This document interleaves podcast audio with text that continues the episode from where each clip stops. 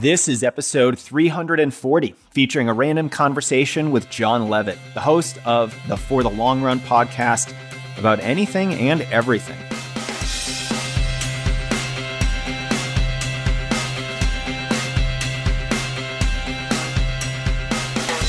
Welcome to the Strength Running Podcast. I'm your host, Coach Jason Fitzgerald, and my singular goal is to help you improve your running by getting stronger, racing faster, preventing more injuries, and achieving more of your goals.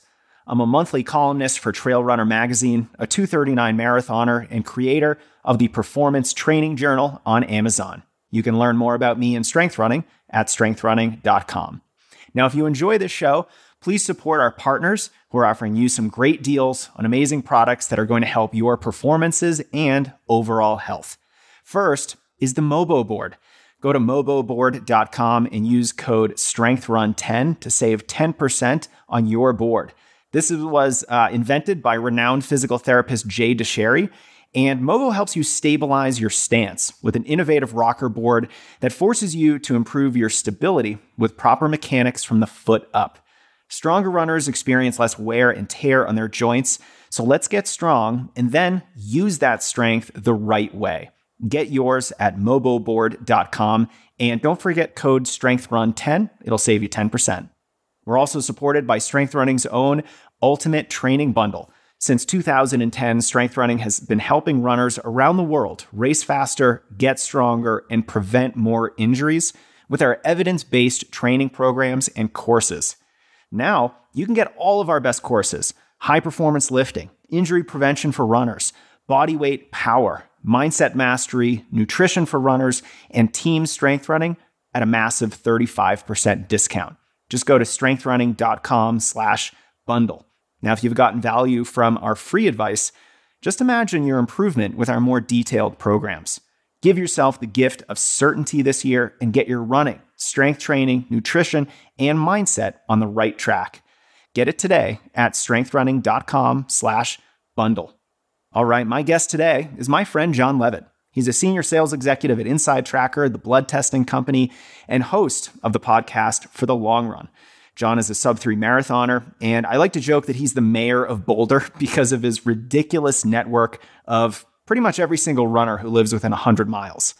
He and I share a lot of miles together on the trails around Boulder, Colorado, and we're always having these interesting, rambling conversations about the running industry, what's going on with our personal training, things we're excited about, what's coming up for us. And I thought it would be interesting to give you a sneak peek into those conversations so you can learn more about what we're currently excited about. We're going to talk about our current running struggles, how we're attempting to solve those problems, business updates, and how to professionalize the running market, new sauna science, the backlash to bro science on VO2 max, and more.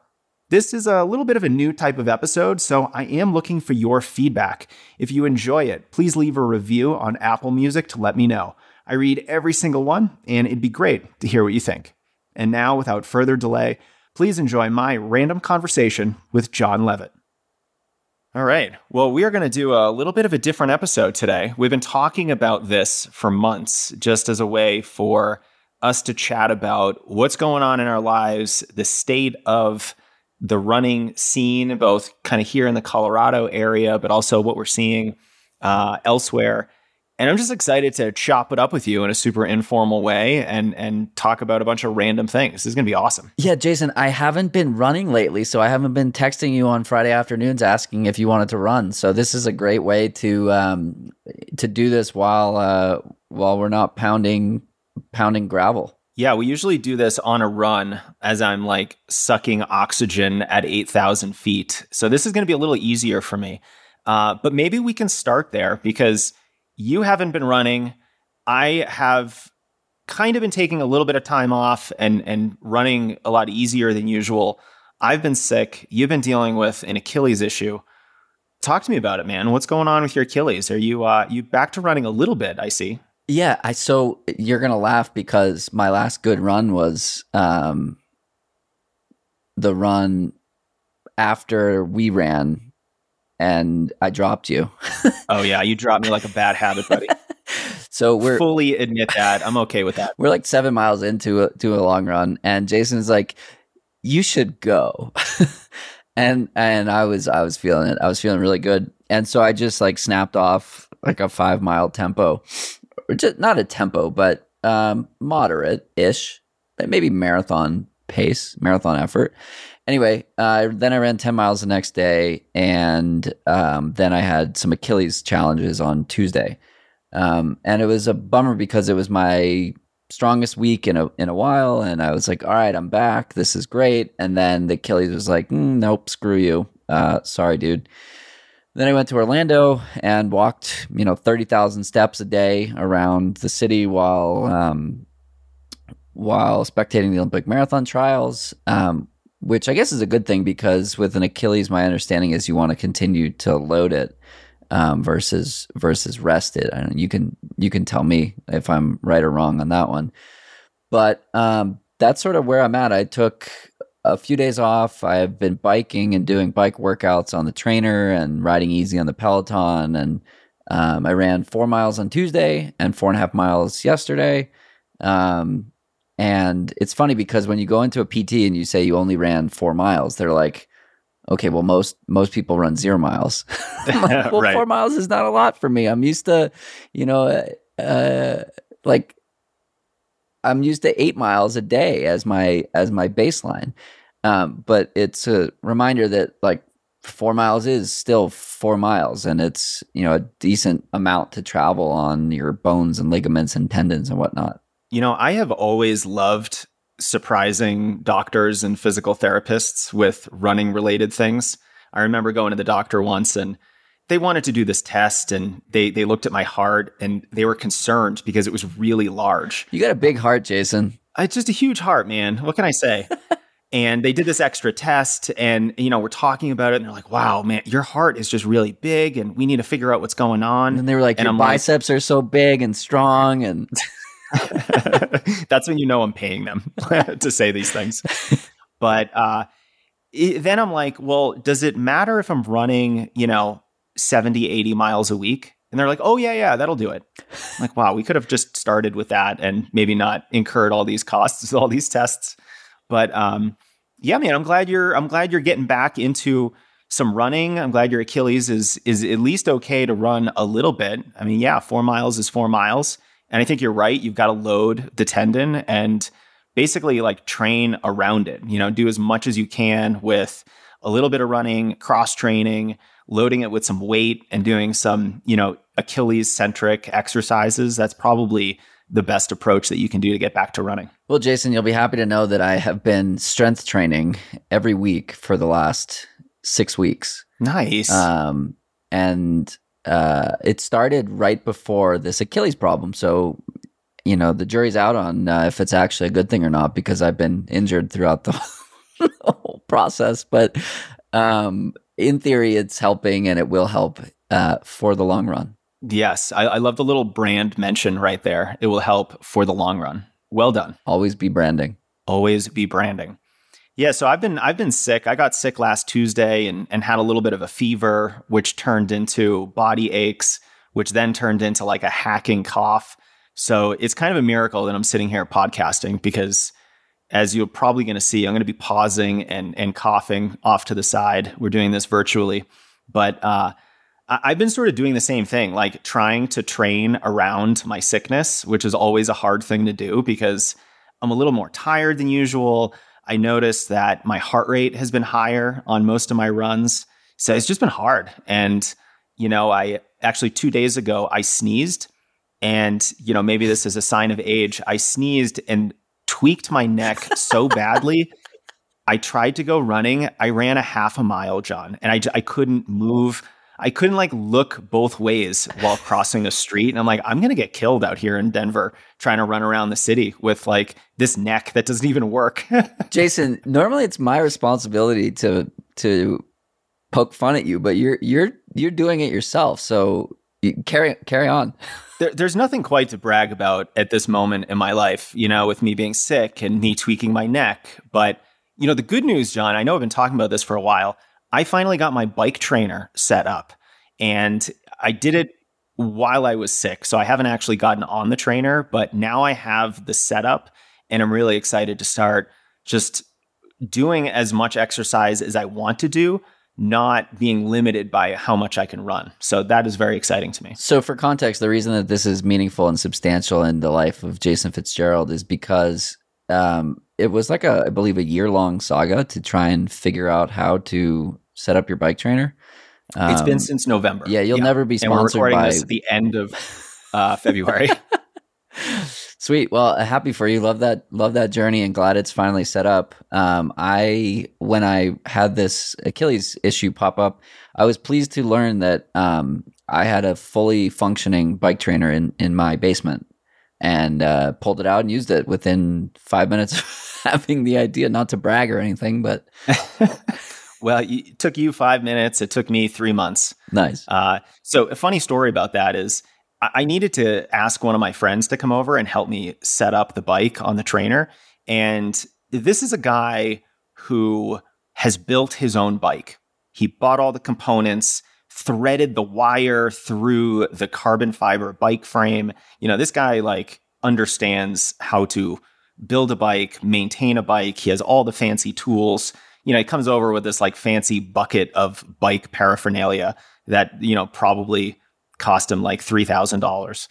And even he was like, it should not be this hard to set up the bike on your trainer. You know, I've built a bike and I can barely do this. This is so difficult. So, probably speaks to the user experience because um, I needed a special adapter to get the bike onto the trainer. So, yeah, just hard. I just feel like a lot of things have been hard for me in the last uh, couple months, but that's okay. You know, we're gonna be we we're able to do hard things. Pressure makes diamonds, Jason. Oh, I love it. I love it. All right, so hopefully, hopefully we're both able to to run a little bit more, uh, get back into shape. Uh, I have some big news.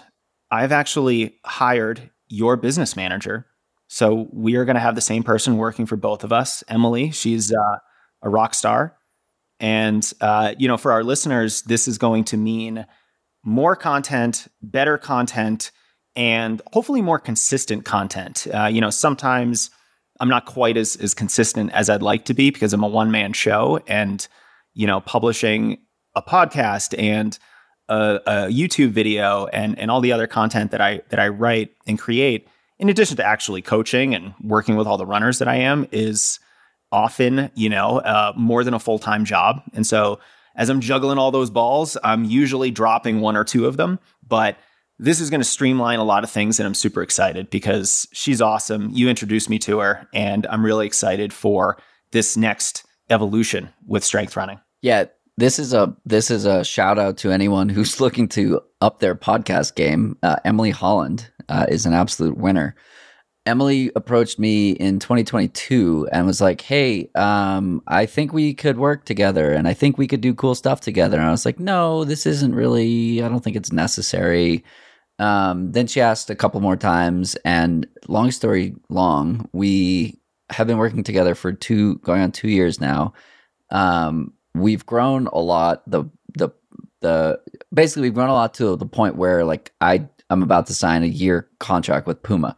So like we've been able to execute against deliverables for a brand of that size in a way that's meaningful and helpful enough for them that they're like, yeah, we should do more of this and we should do this at Boston and San Francisco Marathon and the Olympics and TRE. And it's really just professionalized all of it and also really helped offload all the stuff that I can't do, don't don't have the skill set to do or or the time to do right? I, I have a full time job at InsideTracker outside of what I do with my podcast, and I can't afford to spend 30 hours a week on the podcast.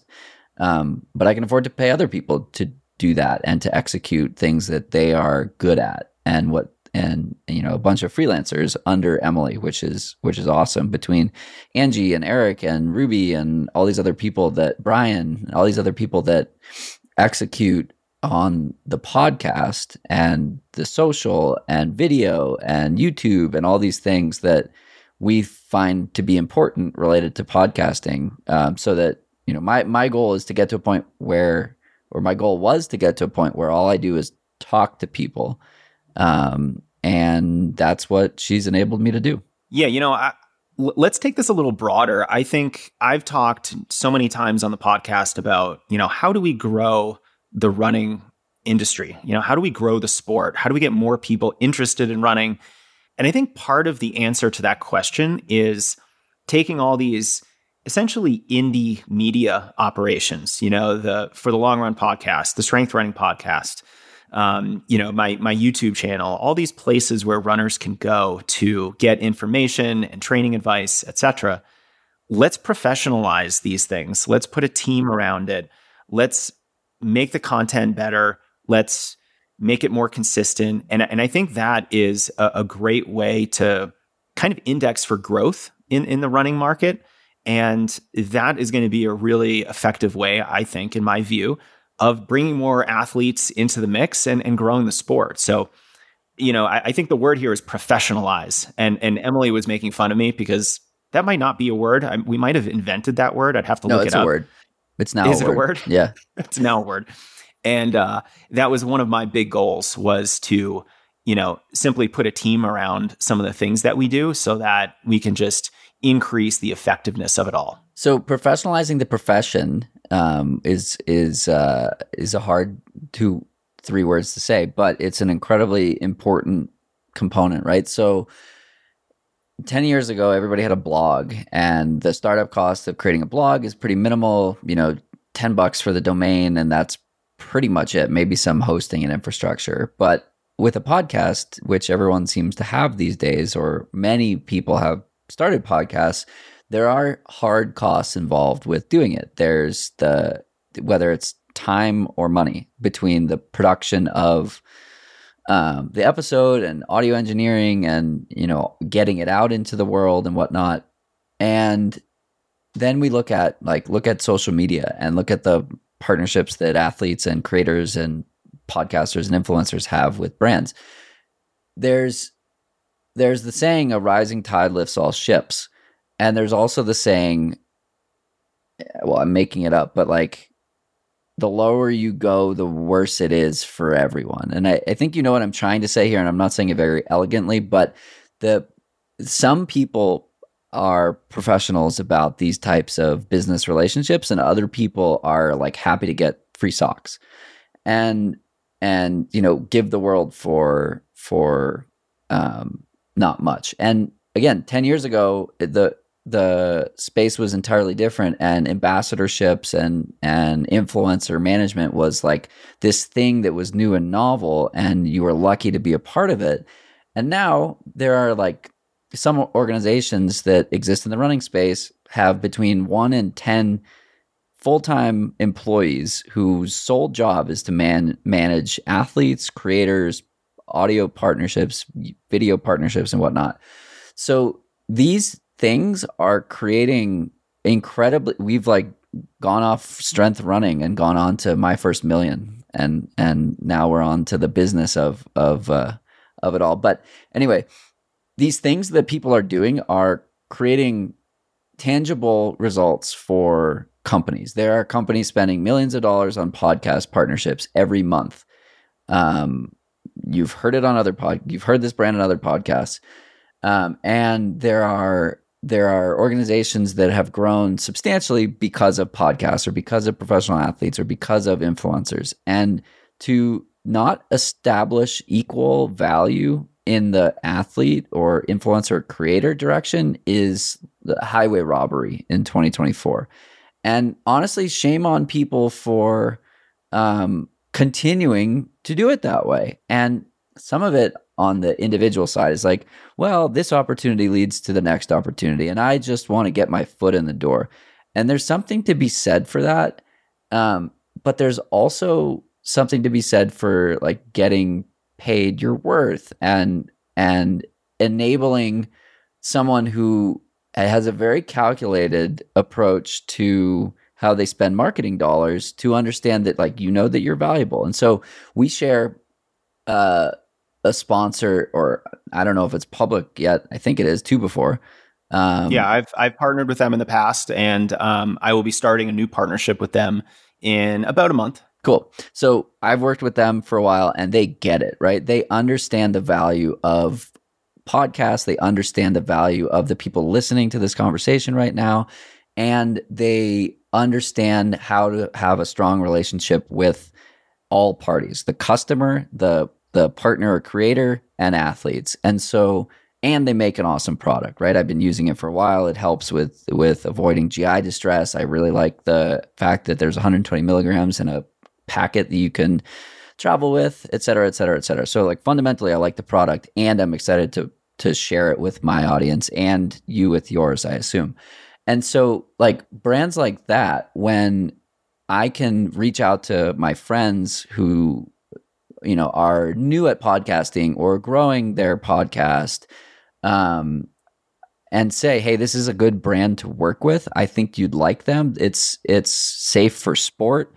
Um, and they'd like to have a conversation about growing and growing with you. Like to me i'm i'm so happy to have those types of conversations and promote and and like open doors for brands and athletes and creators who like respect all aspects of that process. So like I introduced them to the folks at Trail Society and um, Keely was interested in chatting with them and who knows if that goes anywhere. And and Matt from the Boulder Boys, like I was like that th- that group would be great for you guys. Um, and they're interested in the boulder aspect of, you know, that group of five professional athletes. And I don't entirely know where I was going with this, but um, the point is like having having someone to help you professionalize it enables you to match the company that is very professionalized and very serious about goals and KPIs and return on ad spend and whatnot, and show them that you understand what they're looking to do and that you can help them do that. And so I have a huge challenge with, um, and some of it is like, I acknowledge that this is not the expertise of everyone. And like, I have a very business savvy mindset of this kind of stuff because I have a full time job that's somewhat in, in the space and I've learned a lot in that experience. But it, it's painful to see and hear some of the the rates, the options and the like the partnerships that exist when I've seen what the impact of these relationships can have. Like generating $150,000 for XYZ brand or $400,000 for that brand or you know a 10x return on ad spend. Like this is not like a a nice to have channel. It's it's driving substantial and substantive impact um, and it should be treated as such on you know on on every end. Yeah, I'm glad you're bringing this up because I, I think there's a lot to be said about the professionalization of the podcasting market and kind of the broader creator space within the running scene and and I love to see it because you know like like you when, when I see someone who's you know getting 10,000 downloads an episode for their podcast and they're charging Nike like $75 to sponsor an episode. I'm like, that is not helping you. It is not kind of valuing what you bring to the table. And, and I don't think it really helps the running industry itself.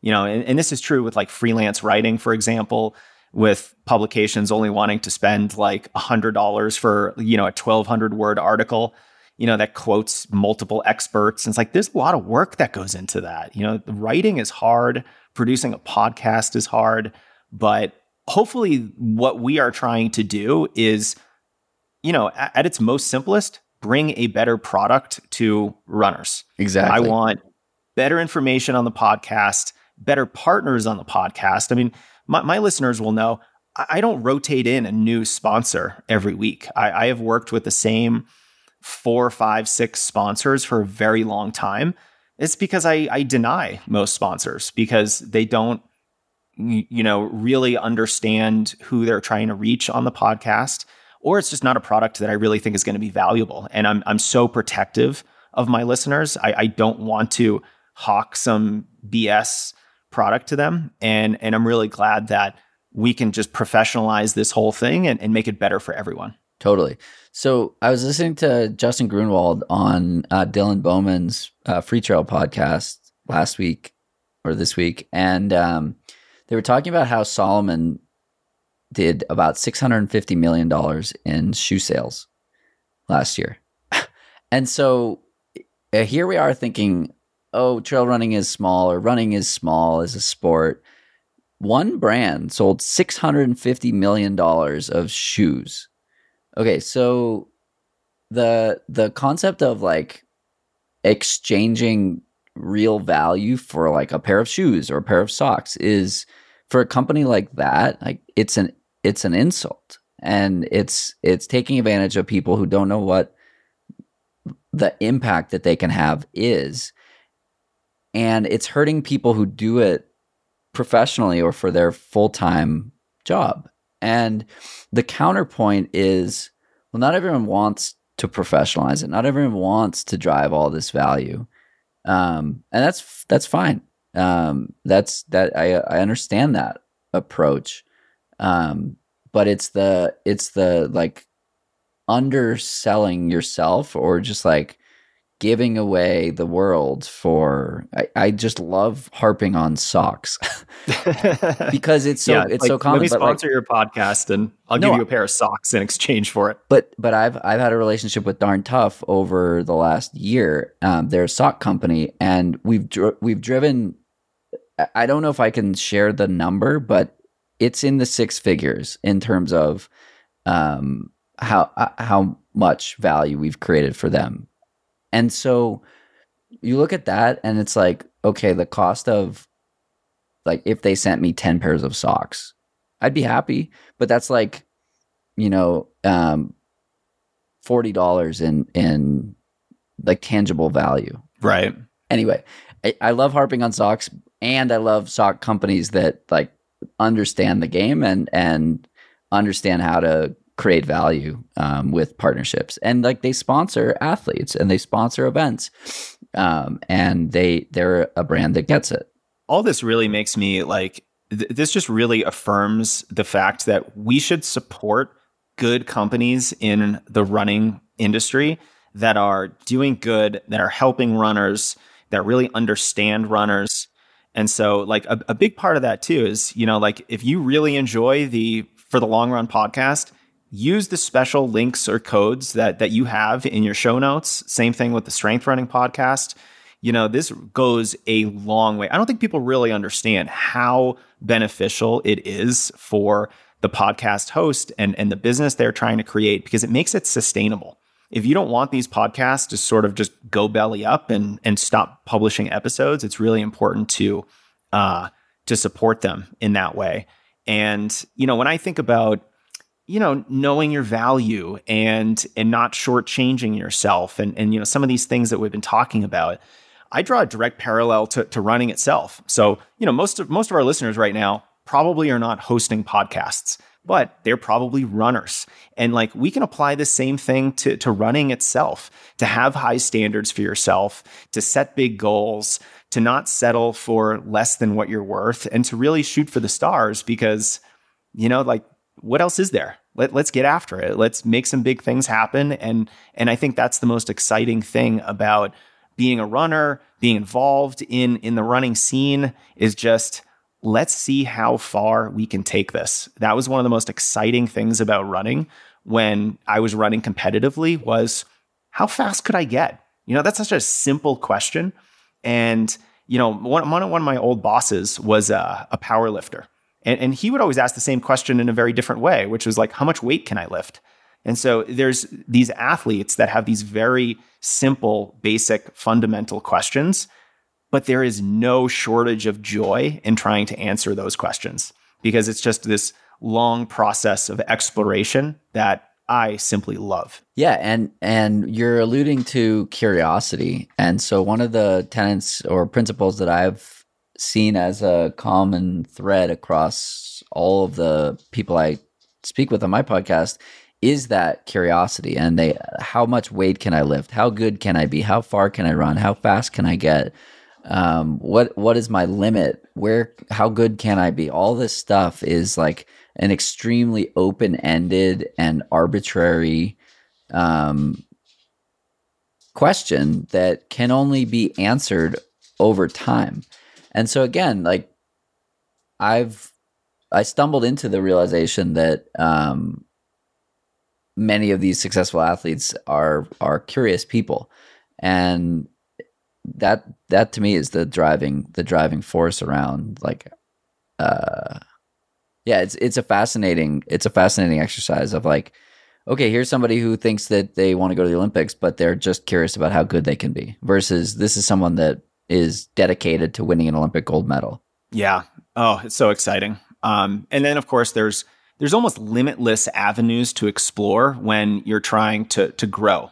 And we could be talking about growing a podcast, growing a business, growing your list of PRs and, and making all those PRs faster. And, and I think that is just one of the most exciting aspects of running is that if we are curious and we are willing to grow, there is almost a limitless potential for our running.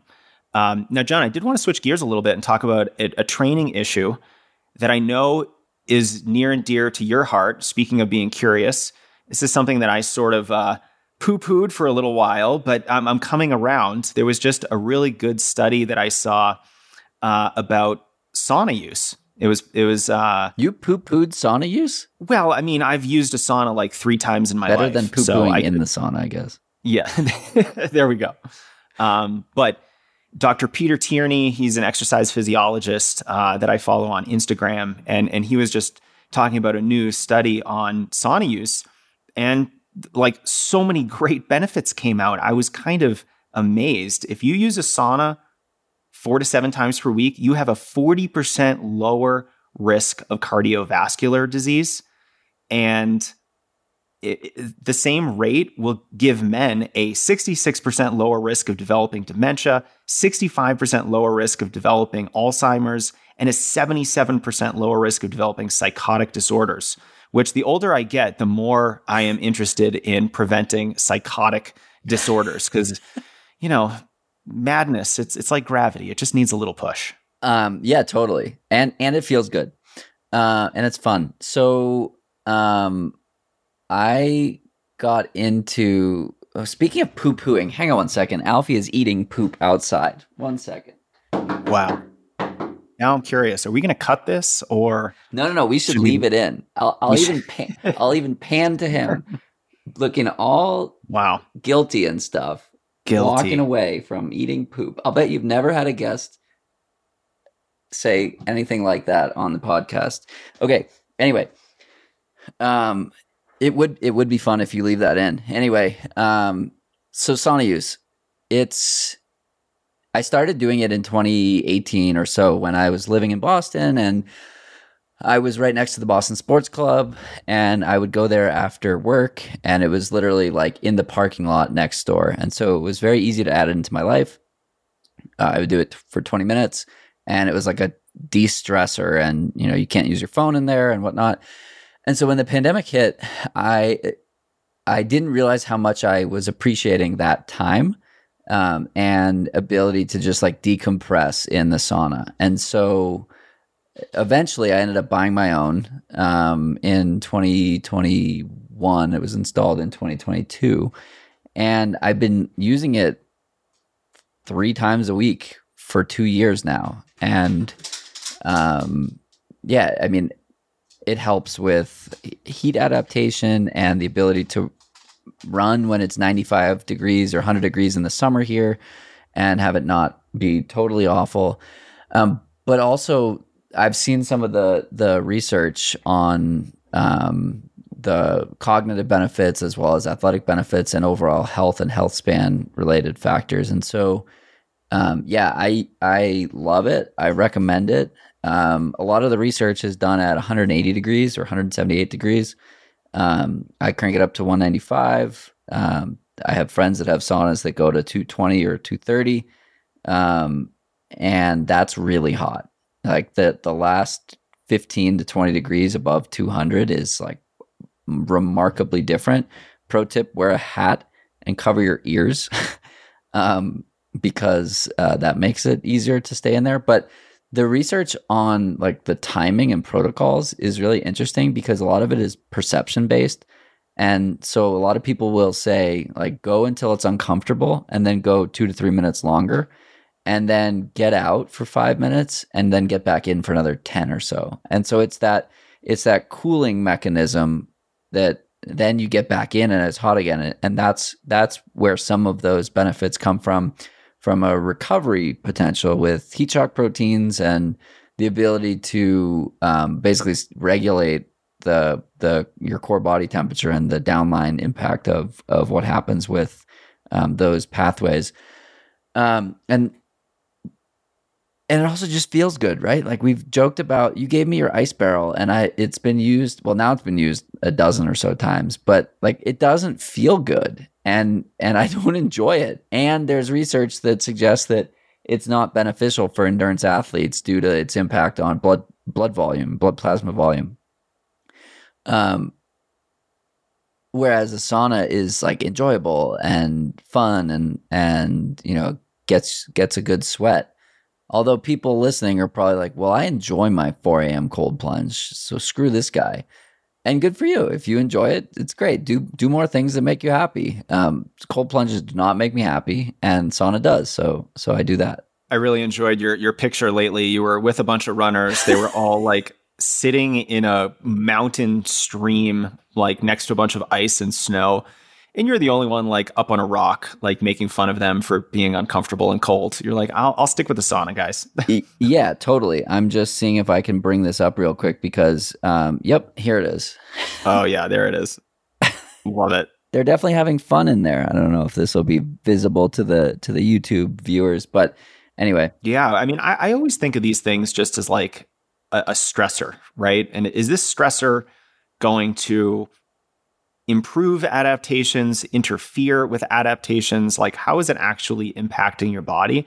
And I've become a lot more interested in things that that have a dual role, right? The role of this is going to help you become a better runner, and this is going to help health span, longevity. This is just going to help you feel better. This is going to, you know, slow down that biological clock. Because I think if we can incorporate a lot of those types of things in our running, you know, things that are kind of holding that dual purpose of making us into better runners and, you know, improving our overall health and our health span, that that seems to me like like the the, the territory to be in. Like that's where you want to be because then you're not sort of fighting your body and you know, like it, it sort of goes back to, you know, oh, I could go run 190 miles a week and and that level of aerobic running is really going to make me into a better runner. And it's like, well, yes, if you can stay healthy, if you enjoy that much running, if you have that amount of time, but there's some decent evidence showing that, you know, running 25 miles a day or 30 miles a day isn't actually great for your overall health. So I want to find the things that are good for both. And, and I think that's where the exciting stuff happens. Totally. Yeah. Healthier longer, happier longer, and happier right now, and healthier right now, too. Yeah. I mean, like you said, too, it's just going to make you feel good. It's going to make you, uh, you know, there, there, even the study that I'm just mentioning um, shows that it can increase your your growth hormone levels. Uh, it can increase your uh, HRV and decrease your resting heart rate. Jason, if our growth hormones go any higher, they're going to top out. But well, you know, I've hit 40, so I'll take all the growth hormone I can get. that was a height joke, but oh, height joke. I'll take that too. I'll take it all. but yeah, I mean, even even like the preservation of muscle mass, it's like it, it's it seems almost too good to be true. So uh, I, I am definitely going to be looking into using a sauna more often, and and potentially in the future getting my own because you know, you can only deny the amazing results that are coming out in study after study after study. Um, and and I know, look, you know, we go running out in the mountains, and it's not super hot in the mountains in the summertime, but at the same time, the sun in Colorado is brutal. And if I can gain a little bit extra heat adaptation, I, will take it because sometimes I am out there absolutely roasting. I, had this older woman come up to me once. Uh, I, I was like hanging out under a tree in the shade, you know, my head hanging low, feeling bad about myself, like flirting with some type of heat illness. And she's like, "Are are you okay, young man?" No. And I was like, "No, no, I'm not. I, I am gonna be okay, but I'm not okay with that. Get right me now. that element. Yes, give me all the electrolytes. Give me. I'm just like having inappropriate thoughts about cold water, you know? I'm just so obsessed.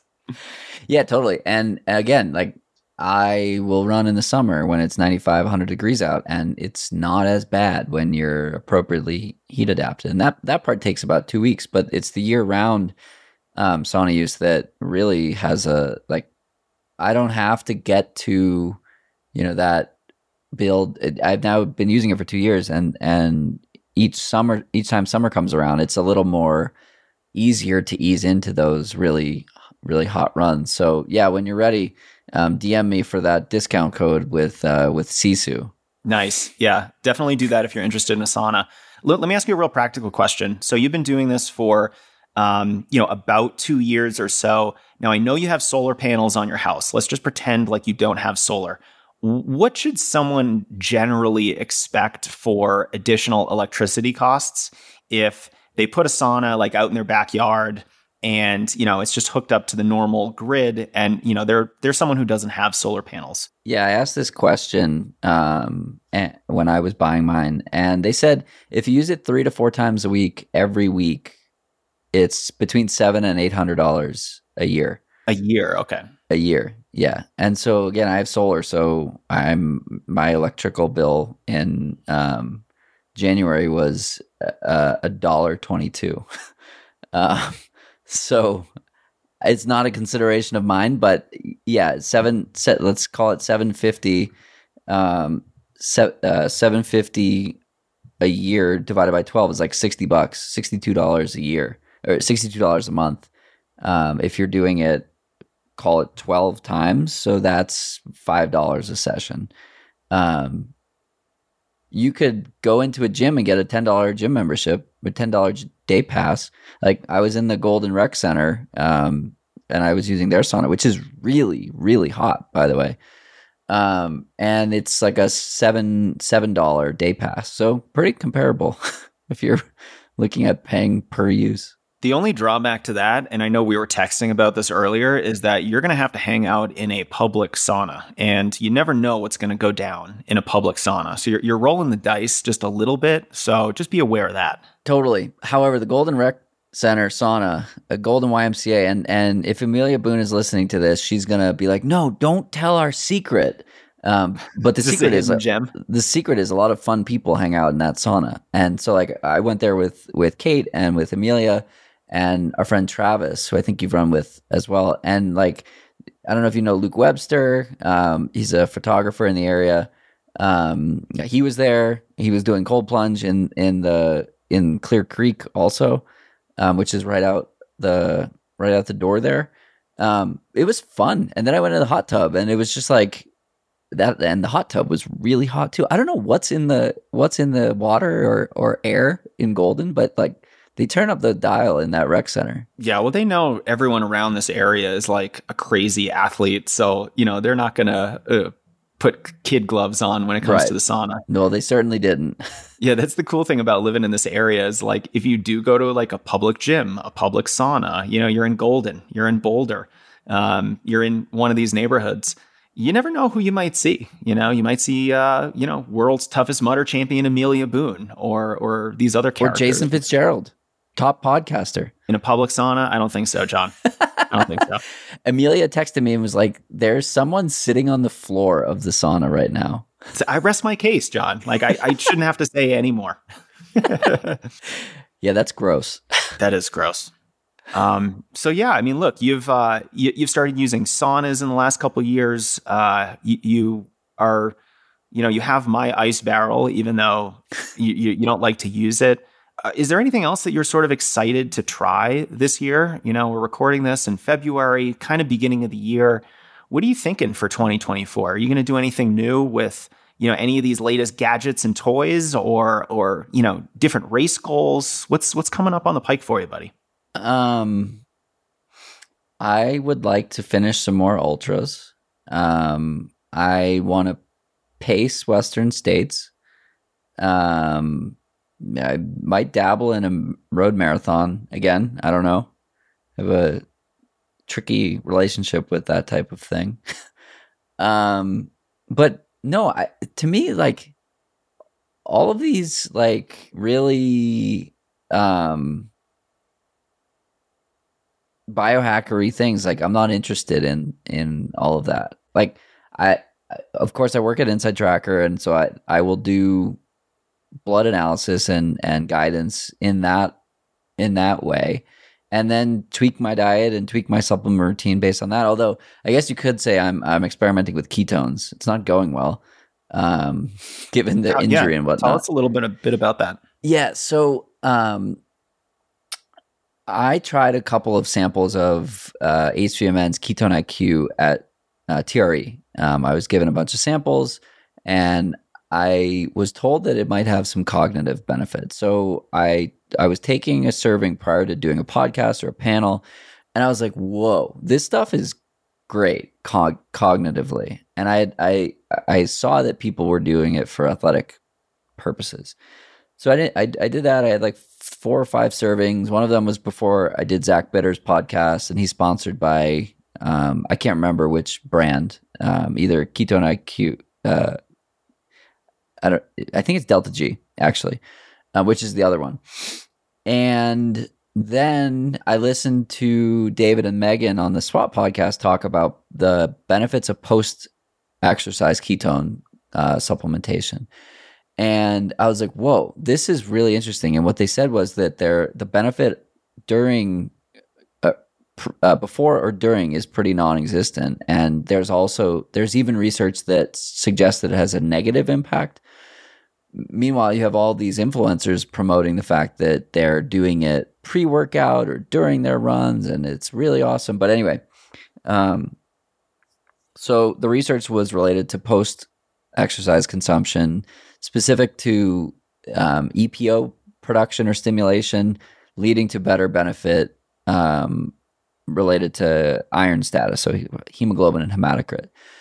So altitude training has been observed to stimulate 50% boost in EPO production, which is like legal doping. It's why people go to altitude because many people respond well, not everyone, many people respond well to stints at altitude, which then mimics, effectively mimics like blood doping because your body is hypercompensating and st- and increases the production of red blood cells and basically enables you to transfer oxygen to your working muscles faster.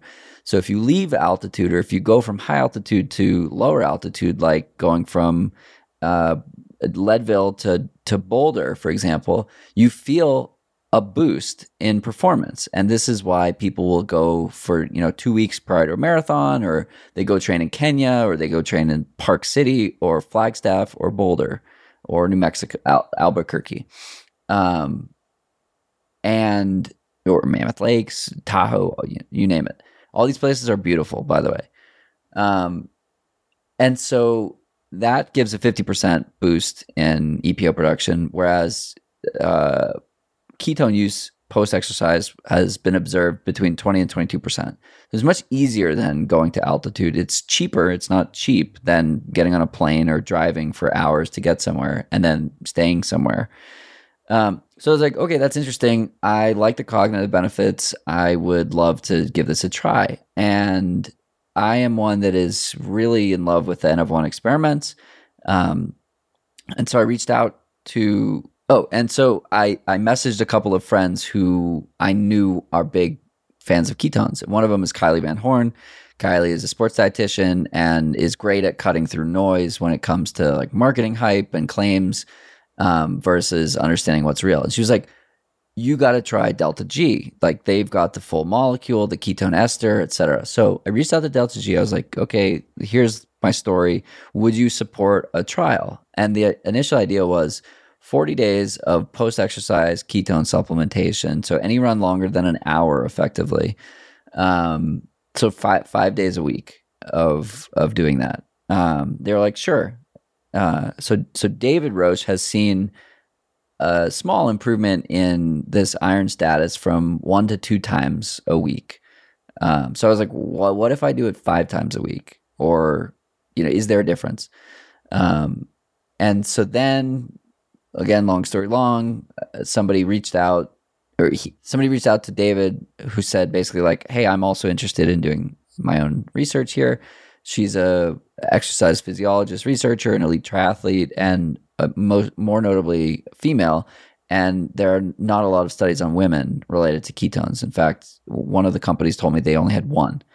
And so they were interested in supporting her in doing the same because it establishes um, more data, mostly anecdotal, but she can run a better experiment than I can as an actual researcher and and um, academic.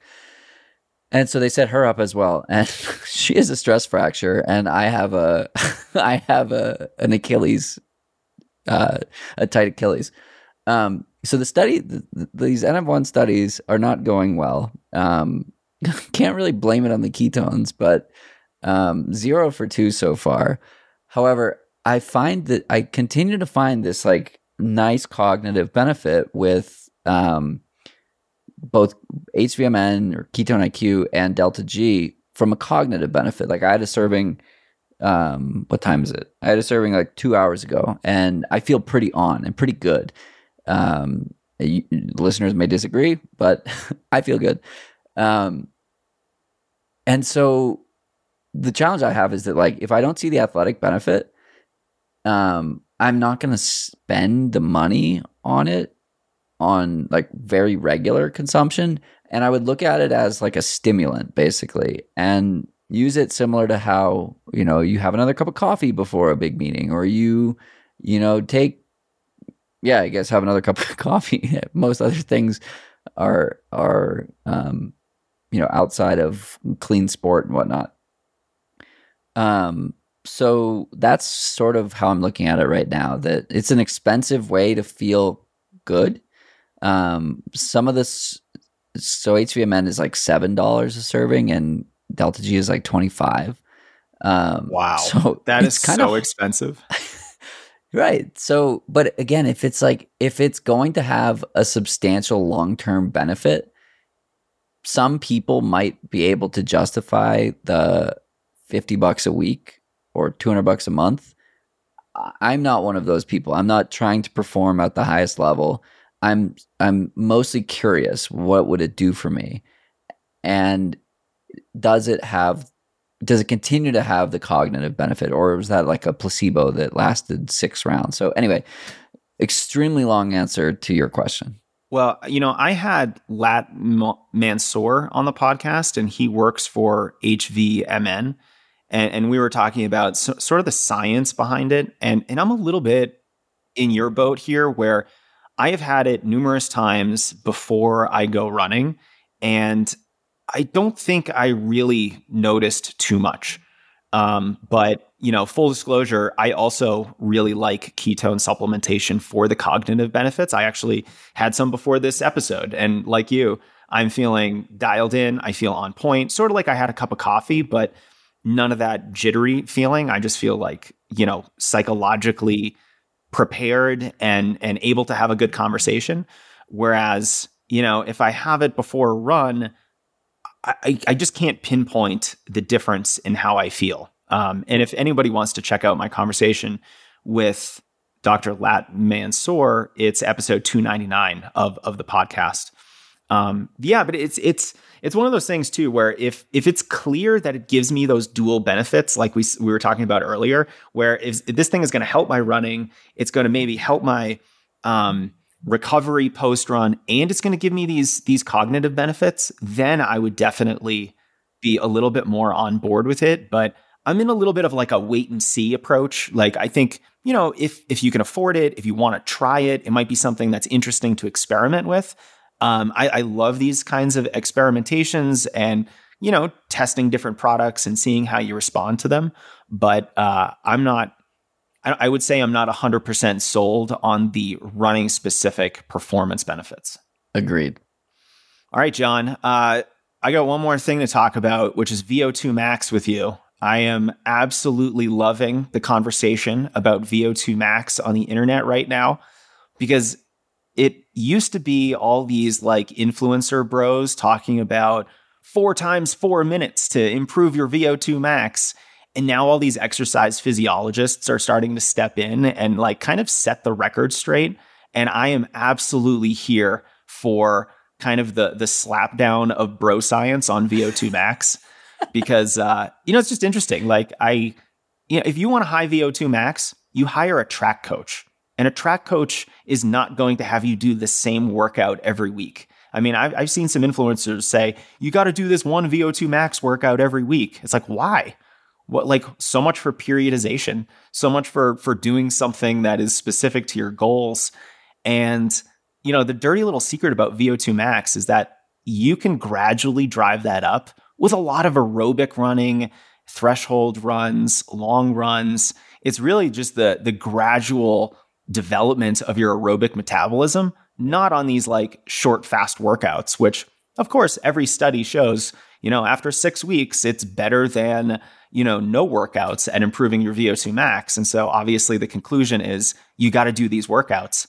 But why are we looking at six week studies? Why aren't we looking at two year studies? Lifetime. Yeah. Yeah. Or lifetime. Like that's what I want. Yeah. I want to I want to look at the person who's been running 10 miles a day for three years as opposed to the person who's doing like one hard workout a week for for six weeks. Jason, I gotta get you to have uh, Dr. Renee Deehan on this podcast to talk all about VO2 Max. She's a colleague of mine at InsideTracker, and you guys would have a hell of a conversation. Oh yeah, I- I'm sure she's very nuanced in her thinking on VO2 max, which is probably antithetical to to the bros talking about four times four minutes and you know you know even even you know in outlive by peter attia and i have untold respect for peter attia he does kind of the same vo2 max workout every week because he's not he's not a runner he's optimizing for longevity and health span and so you've just got to be really careful who you're listening to because if you're a runner with running goals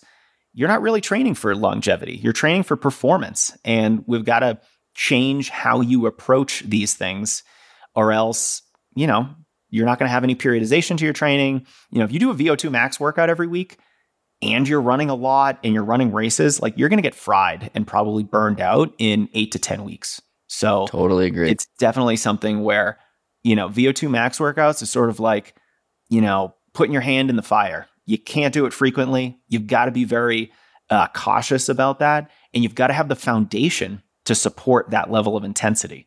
So, all that to say, I am just loving, you know, when, when the actual experts step in, like the physiologists, and and set the record straight.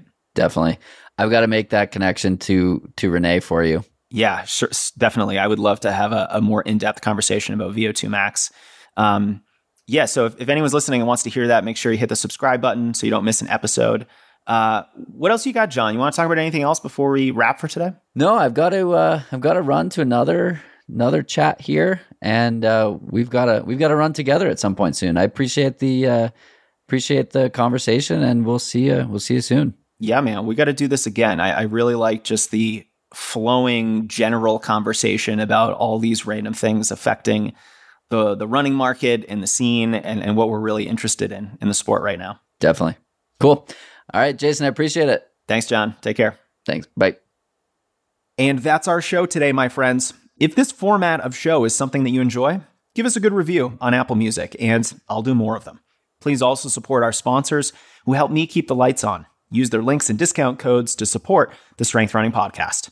First is one of my favorite strength and performance tools, the Mobo Board.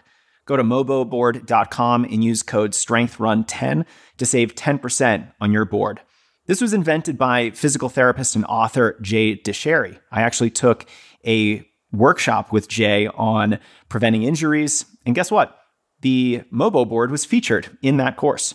Now, Mobo, helps you stabilize your stance with this rocker board that's set up on these two fins.